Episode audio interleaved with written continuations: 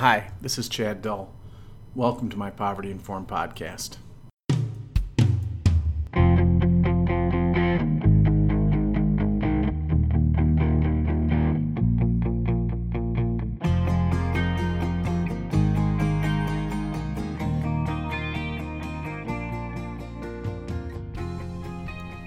Well, it's been a while again, although in 2022 I'm pretty committed to getting more out there uh, as I kind of lean into this mission around creating a movement around this poverty informed work that I think takes us to so many important places and asks us the right questions and drives for more equitable outcomes.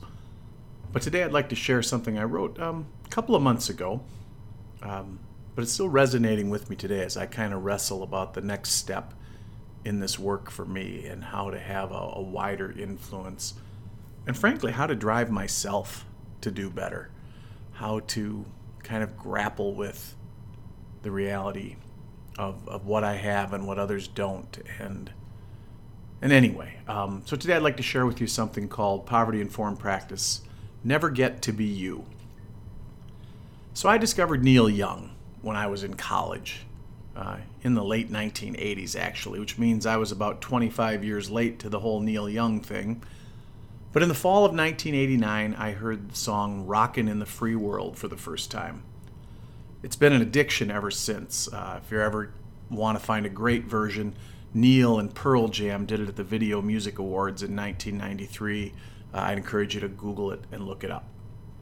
See, I love music, but I'm a lot like my dad, which means I'm sort of a lyrics guy at heart. And even at age 19, I suppose I was, there were lyrics in that song that put me in discomfort. If you don't know the song, in the second verse, Neil sings about seeing a woman in the night with a baby in her hand. And then it goes on to say the woman puts her kid away while she struggles with her addiction. And then the song says she hates her life and what she's done to it. Now, that part always made me uncomfortable and emotional. I didn't have language for it then, but I knew what it was to have someone you love struggle with addiction and how you could see the way they felt about themselves and how it was reinforced by a world that blames you for your struggles. But if I'm honest, it was what Neil sang about the child in the song that has stuck with me for more than 30 years. He wrote, There's one more kid that'll never go to school, never get to fall in love, never get to be cool. Even now, I get goosebumps. But for someone just out of high school at that time, this felt so unfair, so viscerally wrong. How can children be robbed of their chance? How could we allow that to happen? I think it's why I chose my first career as a teacher. So I wasn't very sophisticated at 19, but I just knew this was not right nor fair. So fast forward decades later, and I just can't stop thinking about the unfairness of things and the inability, frankly, of people like me to truly do things that could change the circumstance. A while back, after the verdict in the Kyle Rittenhouse case, I was feeling very upset and low. And I was speaking to my friend Mandy, and we were talking about how upset the people around us were for the most part. And then it hit me. None of those people, including me, were really going to do anything. We would be upset. We might post some support or thoughts on social media, or perhaps donate to a preferred cause or candidate. But mostly, we were going to go home to our places of comfort and safety and watch the world roll on. Mandy never misses an opportunity, and she took this opportunity to remind me she had been telling me this very notion for years about my personal crusade against poverty. She reminded me how so many of us, even those who care and believe things need to change, risk very little on a personal level to drive that change. It was powerful because she included herself in the critique, and I knew I belonged in that critique as well. I've known my whole life the game is not fair, but I have built my own safety and comfort first. I just have. That's true. And this realization was reinforced that night as I thought of driving to Kenosha. And my and then I chose not to. I rationalized it was because I couldn't really do anything in Kenosha. But I honestly wondered about my safety if things got heated. It was a risk I was not willing to take. So, this gnawing discontent just keeps popping up in different places for me. I recently binge watched the show Maid on Netflix, and I was struck by the incredibly accurate portrayal of the intersection of poverty and emotional abuse. It was triggering on a personal level, but it was also infuriating watching our systems fail the protagonist and force her to be a hero to get what she needed. She had to be a hero to get simply what she needed.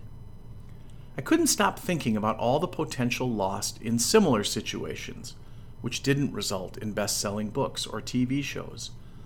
I could not stop thinking about how allowing this is a choice we make.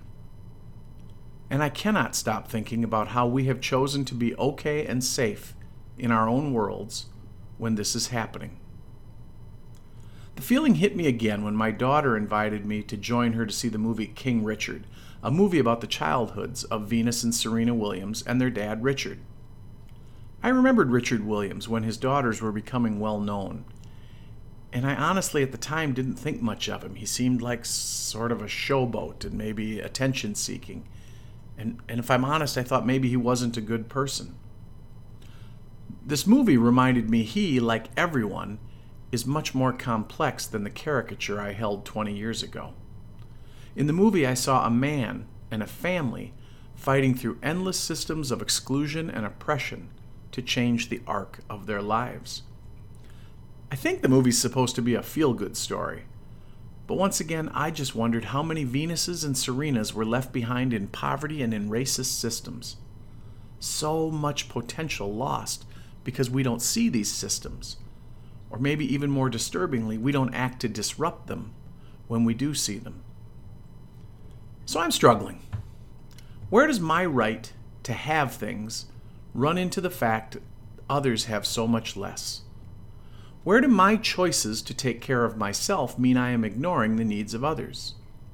And perhaps even more sinister, where do I turn my gaze from systems that benefit me even if they harm others? For me, this raises big questions. I'm guessing there will be others who won't see my thoughts as all that insightful because their lived experience has shown them these things all along. When I get in this mental space, I think it's remarkable that those who are being excluded aren't even angrier than they already are. I don't have a happy ending to this podcast. I don't have a happy ending to this essay. It's just my challenge to myself and my calling out of others like me. Do we keep restrictions on what we will do to even the playing field because it might put us at risk? What are those of us who believe the status quo is not okay willing to actually put on the line? There are times I think the kind of change we need can only happen at a policy level. But then I start to wonder if saying that is just an easy excuse for those of us who have what we need to live with the fact that others don't have what they need. I have more questions than answers. But today, I'm confident of one thing. It's a quote from Dr. Russell Lowery-Hart that I read in The Atlantic a few years ago. He simply said, It isn't enough. We're not doing enough. We have to do more. I'm committing to doing more and risking more. Will you? Thinking back to that Neil Young song, it's interesting that Rockin' in the Free World has become something of an American standard in the three decades since it was released. Eddie Vedder from Pearl Jam always loved the song, and I remember watching him lead a jam session at the 2017 Rock and Roll Hall of Fame ceremony. Again, you could Google it. They performed the song in front of this affluent crowd, and Eddie made a subtle change to the lyrics. And the change means everything to me, especially in my current state of mind. Instead of singing one more kid that'll never go to school, never get to fall in love, never get to be cool, Eddie changed one word. He stared at the audience If you're a Pearl Jam fan, you'll know with the intensity that only Eddie Vedder has. And as he stared, he sang. There's one more kid that'll never go to school, never get to fall in love, never get to be you. And I hope in that lyrical change, the motivation to do more, to extend more, is right there for more of us. Why do we allow people to be robbed of the opportunity to be us? If we really believe that is wrong, what would we be willing to do to change it?